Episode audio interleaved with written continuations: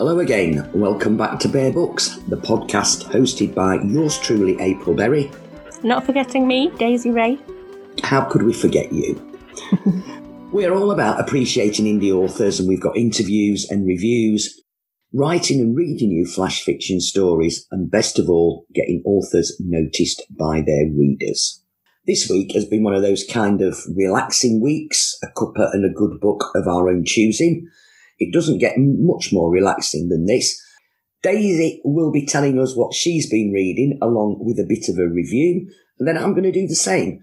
See if we can't coax you into picking up something different to read. Let's crack on then. So, Daisy, what is it that you've been reading? This week I've been reading um, Leanne Carman's new book, The Dark Inheritance. It's the second of the investigation duo. The first one we actually reviewed on Bear Books season two and we loved it. It was really good. It had a proper twist at the end that neither one of us guessed. So I thought, well, yeah, I'm going to go back to that. And The Dark Inheritance is brilliant. It's about this character called Donna, who's gone to the investigative duo that is Becky and Jules, best friends that have now opened a, an agency for DNA tracing. I wanted to read that book and everything else that's happened just recently over the months. As I've meant I've started it, but I've not finished it.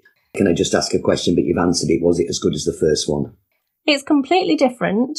Yeah. You can read it if you haven't read the first one. I will say that. Um, there are references to the first one in it, which I really like, but you're not going to get lost if you haven't read the first one. Hmm. Let's hear your review then. Let me just start by saying I am a massive fan of real books. Books made of paper from trees. I know, not very environmentally friendly, but a real book.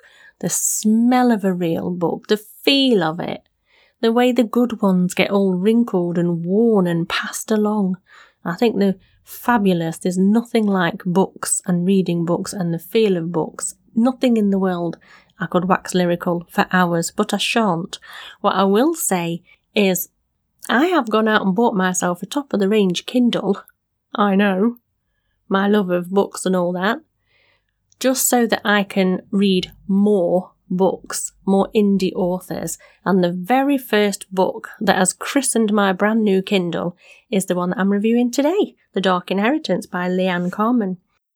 It's a story with two strong female leads, Becky and Jules. They're best friends, immensely loyal, and in this book they've started a fledgling business together. They're helping people trace lost or missing family through DNA, and it's a subject close to Jules's heart as she's just recently found her birth mother and a brother herself, and I believe that's just the start for her. Their first big case in their fledgling business swiftly turns from DNA tracing to murder. And it's fascinating. I like that the lead characters are female. I like that they're believable. I like that they're relatable. The story has me hooked, and I can't wait to find out just how far money and greed can take a person, and just who is the villain here. It's well written, it's easy to read, and joy of joys, I haven't noticed any spelling errors or grammar faux pas. I've not read anything quite like this before around DNA, but if another book on the same subject entices me in with a good cover and all, I will be much more inclined to read it on the strength of The Dark Inheritance. Overall, I'd give this a solid 4 out of 5. I'd also recommend it as a good, easy page turner. Leanne Carman is definitely one to watch.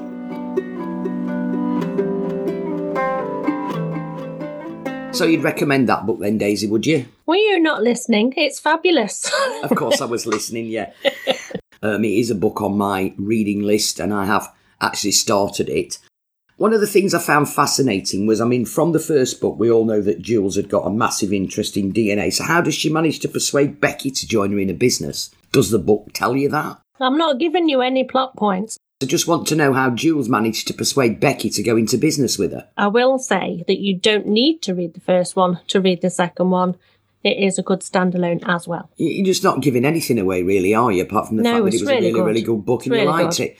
What I get from this book from what you said earlier is that you know she she inherits money, but she's got to find. She's got to other- work for it. Yeah, she's got to work for it. So how come she only inherits it? How come her sibling isn't around? The sibling was born a year after Donna's mum died What? How can the sibling be born a year after the mum died? because dad had an affair Ah, right, I'm with you. So how did her mum die in and child? with a much younger woman. Right, so um, we have to read the book really to find any of this out. 'cause She's just confusing me now. It's easily done. It's easily done. Dad wanders off in his grief and gets his end away with some young bit of fluff. And when she comes back and says, Oops, I'm pregnant, he went, How do I know that's mine? And just refused to have anything to do with this child, even when the woman turned up a couple of years in with a toddler in tow. Didn't want anything to do with it and didn't Didn't- keep up with it, didn't know what happened to the child, and then made his daughter that he'd neglected all her life go and find this child before she could inherit any of the money. What a bastard. Yeah, he was not very nice. I mean, there were reasons behind it, and he was heartbroken.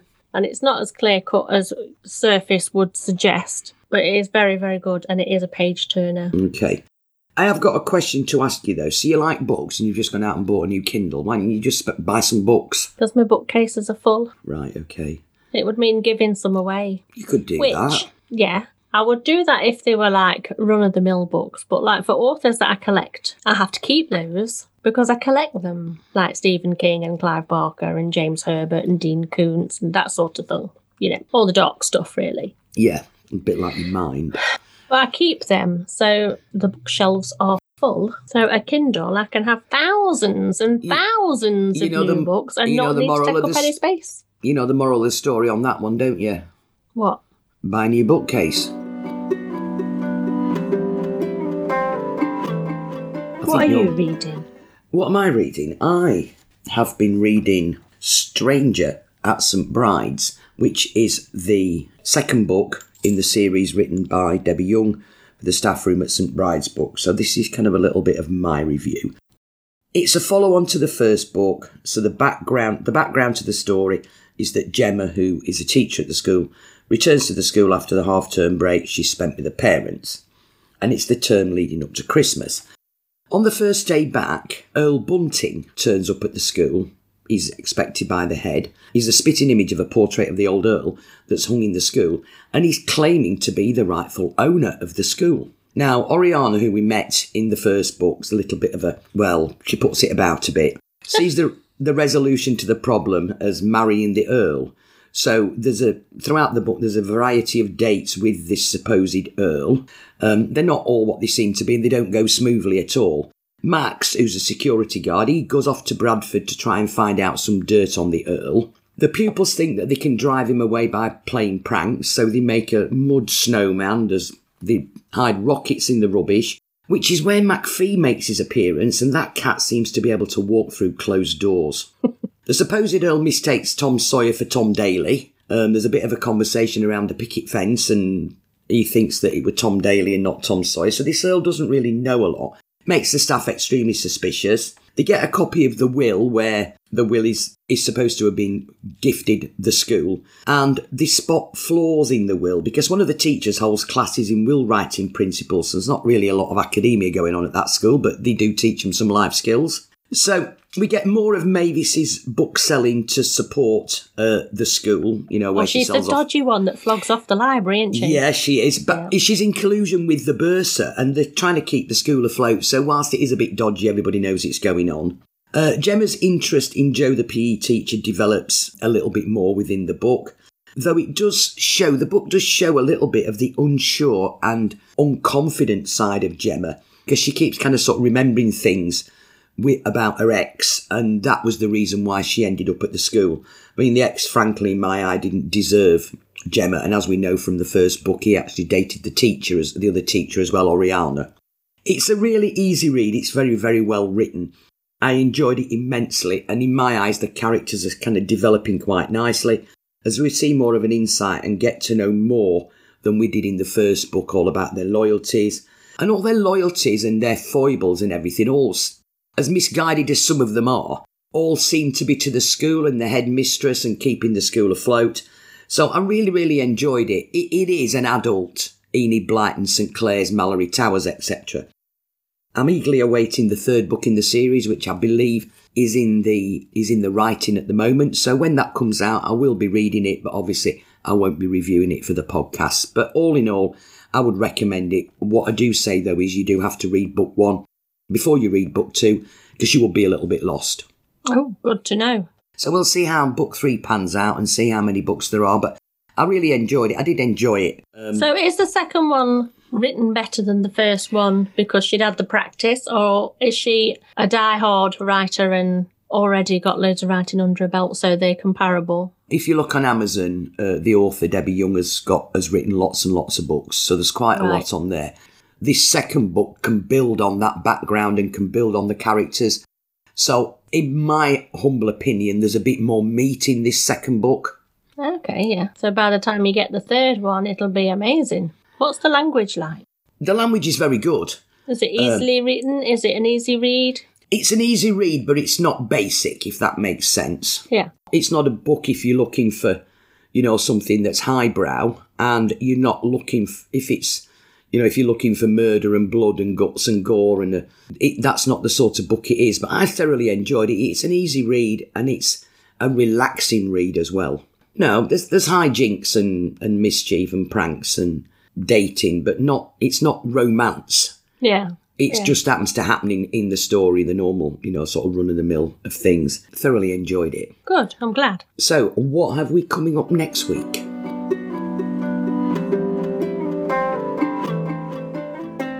Next week, it is Flash Fiction Week. I love these stories.